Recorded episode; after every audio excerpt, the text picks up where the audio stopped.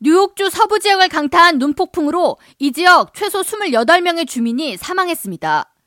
마크 폴론카르즈 1위 카운티장은 26일 주말 사이 기상 악화로 일부 주민들은 눈을 치우다 사망했고 자동차나 눈더미에서도 희생자가 발견됐으며 응급 구조원들이 제때 구조를 하지 못해 사망자가 발생하기도 했다면서 27일까지 최대 9인치의 눈이 더 내릴 것으로 전망되므로 기상 악화에 대비해 추가 희생자가 발생하지 않도록 각별한 주의가 필요하다고 당부했습니다.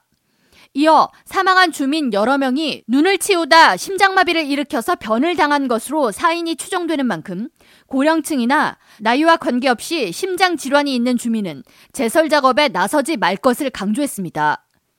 이리 카운티 지역 매체 등에 따르면 차로 이동 중 눈더미에 갇혀 구조되지 못한 주민들은 최소 이틀간 차에 머물러야 했으며 출산이 임박한 산모가 병원으로 제때 이송되지 못해 산파가 전화로 출산 도움을 안내하기도 하는 등 이번 눈 폭풍으로 인한 피해 사례가 속출하고 있습니다. 캐시 호컬 뉴욕 주지사는 26일 기상 악화로 인한 희생자와 가족들에게 애도를 전한다고 밝히며 기상 악화가 이어질 것을 감안해 이리 카운티 주민들은 27일까지 외출을 자제하라고 당부했습니다. 조 바이든 대통령은 26일 캐시 호컬 주지사와의 전화 통화에서 희생자를 구조하고 피해를 최소화하기 위해 연방정부 차원에서 가능한 모든 지원을 제공하겠다고 밝혔습니다.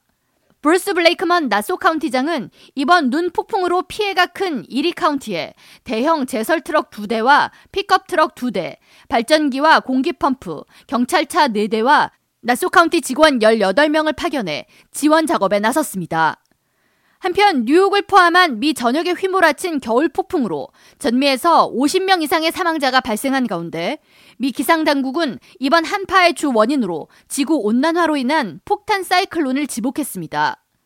북극 지역의 평균 기온이 크게 올라 한랭 기단을 가두는 역할을 하던 고위도의 제트기류 세력이 약화돼 찬 공기가 대거 남하하면서 사이클론이 발생하게 되며 그동안 폭탄 사이클론은 약 10년 주기로 발생했지만 지구 온난화가 심화되면서 매해 겨울마다 이와 유사한 현상이 발생할 가능성이 있어 우려가 커지고 있습니다.